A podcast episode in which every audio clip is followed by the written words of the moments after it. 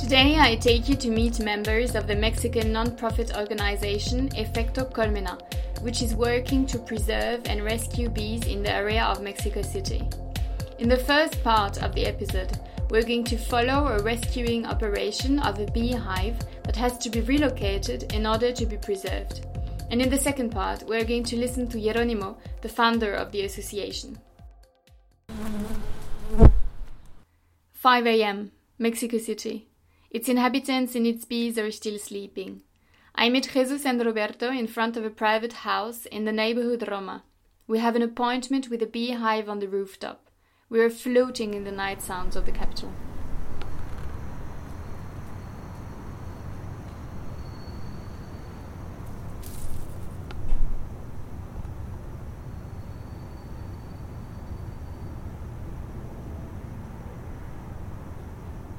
Five thirty a.m. We put on the white beekeeper outfit. The small team is now ready. Jesus starts opening the wooden pillar in which the beehive is located.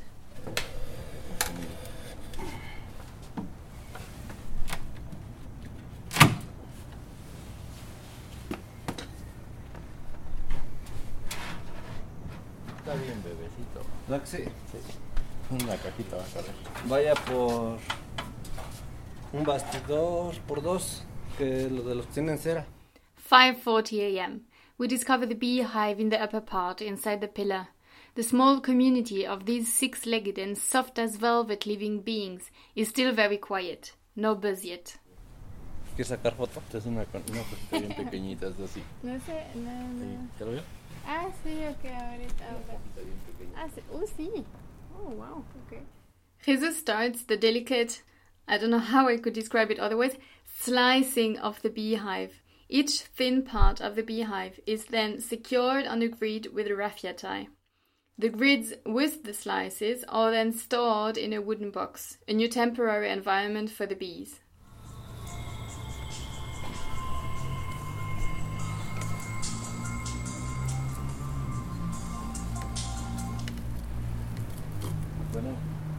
5:56 a.m. While working, the team gets a call from Adrian. This other member of the association also woke up in the middle of the night and rescued a beehive this morning.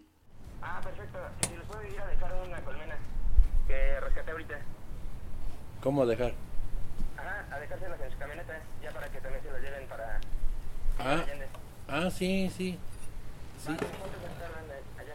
¿Ya le dieron la dirección? ¿Dónde estamos? Están en Campeche, ¿no? Ajá, Yo, va, va, es lo que veo. Sí. Va, hasta luego. Ándale pues, aquí lo esperamos. Ah, perfecto, gracias. Ándale pues. 6:25 a.m. The sun slightly starts warming up the cool morning air. The bees are awake and are getting active, and the birds of the city as well. The box is packed in a net for transport. The whole action took about one and a half hour. Jesus was incredibly careful, precise, and calm throughout the whole operation. Now the bees are going to Villa de Allende.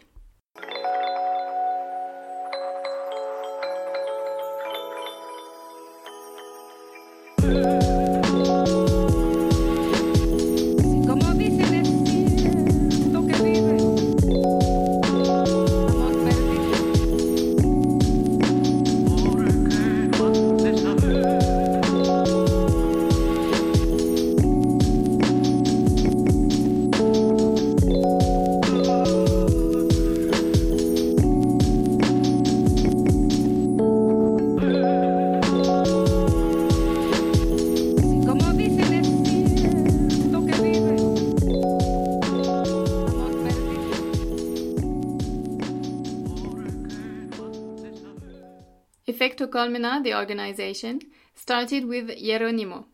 I met him in a cafe. Sorry for these noises of the city. It's quite hard to avoid in Mexico City. It all started when some bees arrived to my house where I used to live in one of the bird houses in a garden that we had like a lot of fruit trees and plants.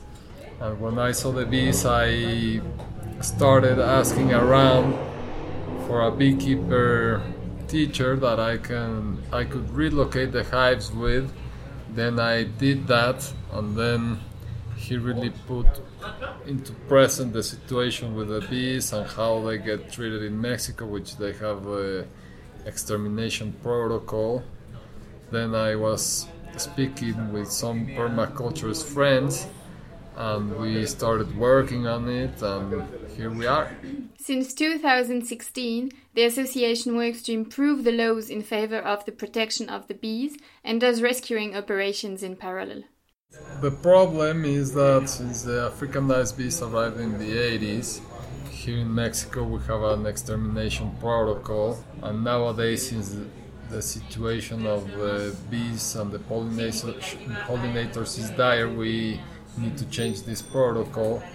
And we've been doing education, going to schools and talking about the importance of pollinators and proposing the relocation and conservation as a it's a proposal no instead of the extermination policy we've been pushing uh, a point of agreement in the senate for them to change this protocol and also a nom it's a nomenclature where they inscribe the different species and the bee is inscribed as a as a threat to the human life almost like as a plague no and a, and a threat to the civil society due to the Africanized bees arrival, and it was a problem then, no? But nowadays it's an antiquated policy, and we need to change it. In Villa de Allende, a small town located 120 kilometers on the west of Mexico City, is the apiary created to host the rescued bees. In Allende, we work with a local beekeeper. My partners have the permaculture project there. We have a beekeeper that is training our team over there to like one year cycle of production so they can know how it works and also they are coming once a once a week to the city to, to do a relocation uh, we are also making a database where we have este, rescatistas how do you say Rescuing?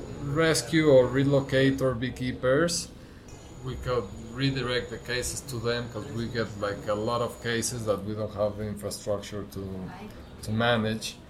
Uh, actually, like the best thing that could ever happen is just to have as to train and have like a diagnosed team that works with in hand in hand with the different government association as the government dependencies that treat these for example civil protection firemen Sagarpa and have like a team that helps them relocate in special cases and, and a team with them that to train them and then just pick up the bees for at the stations and then just be in charge of relocating them and keeping them no? And this would also este, push forwards agriculture because it goes hand in hand Raising awareness, informing, and training also constitute an important aspect of the organization. In schools, we go a lot to schools and talk to the kids. We do a presentation. Then we're workshops is kind of difficult for us. We have petitions, but since we're a, a bit far away, we need like a space here in the city to do them. And we're also like like preparing the material no as well for having them like more regularly. Because we've been really focused on, on these other other tasks. But yeah we have we're gonna start doing those courses for initiation beekeepers because it's really important because it's a like an occupation an occupation that is getting lost every day there's less beekeepers so whenever somebody wants to learn and do it is is, is great.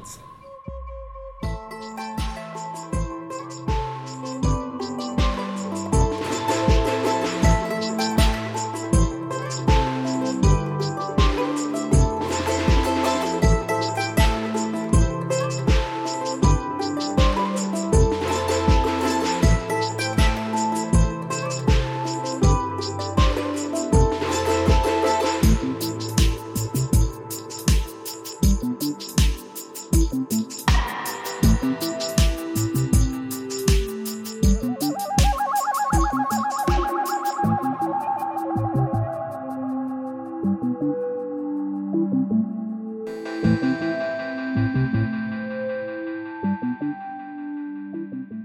I was starting, maybe like already constituted a few years ago, I was looking into the future and, and I thought to myself, it's gonna boom really fast, no? Because like there's like a lot of the news, like with the collapse syndrome. The only thing that's a positive that has come out of that is that people have been doing so much studying about the situation. That's the only thing that we now know so much more about bees. And I would have thought that corporate sponsors would have been more cooperative, that I would have more of those. And the reality is that they they kind of start talking and yes we're gonna help you and, and then a lot of the times nothing really happens so I, I would have thought it would have moved way faster but it's so that's why I told you what would I recommend to someone that's gonna do something like that is to be perseverant patient. Mm-hmm. Or have the have the funds secure the funds for the project before starting that's that's also nice. No because we've been doing it just like that and and like it has taken a lot of time and also money from our pockets. Yeah. And at last, I ask Jeronimo the now ritual questions of the optimisticians about happiness. I don't know, be happy. It's pretty relative, no? 'Cause there's a lot of people that should be happy but are not. I think it has to do with how you take things and your perspective on things. And also, uh, if you really are comfortable and in tune with your purpose and you're doing things that you like no so it's, it's a combination of things. even though somebody that might be working in a project like mine even though it's not easy but if you are positive that you're doing something good you might feel good and be happy even though you don't have the results you might expect or want, no, but you're still doing something that you feel good about. Thank you very much for listening to this podcast. I hope you enjoyed it. You can find all the links about Efecto Colmena and learn more about it in the description of the website ecodelacolline.com. You can share the episode, send it to a friend or two, and to increase the optimism, you can even add a picture of a bee hummingbird, the world's smallest bird, which is found a lot in Cuba. They are between 5 and 6 centimeters long. This is so small. This is Colline from Eco de la Colline. I hope you'll come along for the next episode of The Optimisticians again in Mexico City. Et pour les francophones du lot, bisous